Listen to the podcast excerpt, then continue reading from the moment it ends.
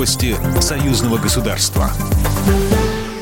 Здравствуйте, в студии Екатерина Шевцова. К Великой Победе в странах СНГ относятся с особым уважением, трепетом и сопереживанием. Такое мнение высказал посол России в Беларуси Дмитрий Мезенцев во время открытия выставки Евгений Халдей «Знамя Победы» в Белорусском государственном музее истории Великой Отечественной войны, передает Белта. По словам заместителя министра культуры Российской Федерации Николая Всеенко, выставка построена драматургически верно от первых минут войны до Парада Победы. Заместитель министра культуры Беларуси Валерий Громада поблагодарил российскую сторону за воплощенную в стенах музея экспозицию. Вопросы сотрудничества в военной, военно-технической и военно-научной сфере обсудят на очередном заседании Совета министров обороны государств-членов УДКБ, который состоится 1 декабря в формате видеоконференц-связи. Об этом сообщает Белта со ссылкой на Минобороны Беларуси. В мероприятии также примут участие главы военных ведомств стран-участниц УДКБ, а также генсек организации Станислав Зась и глава Объединенного штаба УДКБ Анатолий Сидоров.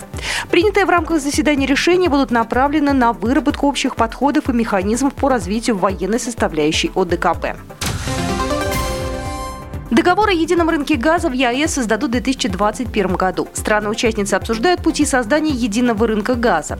Председатель коллегии в Российской экономической комиссии Михаил Мясникович обозначил потенциальные пути решения газового вопроса в ЕАЭС, сообщает Белта.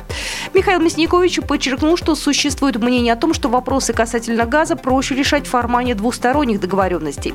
Например, Беларусь и Россия смогут договариваться о поставках сразу, а не ожидать создания общего рынка. Глава ЕК также отметил, что страны разошлись в вопросах подхода к формированию единого рынка. Россия и Казахстан заняли одну позицию, Беларусь, Армения и Кыргызстан – противоположную. От Кыргызстана также поступило предложение по урегулированию торговли газом со странами, не входящими в ЕАЭС, ввиду того, что страна закупает энергоресурсы у соседнего Узбекистана.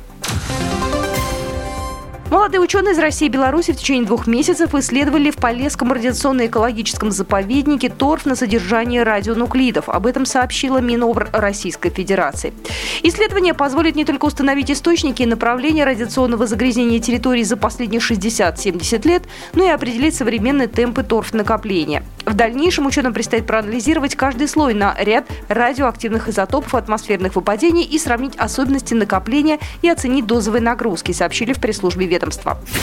Программа произведена по заказу телерадиовещательной организации Союзного государства. По вопросу размещения рекламы на телеканале «Белрос» звоните по телефону в России 495 637 65 22. В Беларуси плюс 375 44 759 37 76. Новости Союзного государства.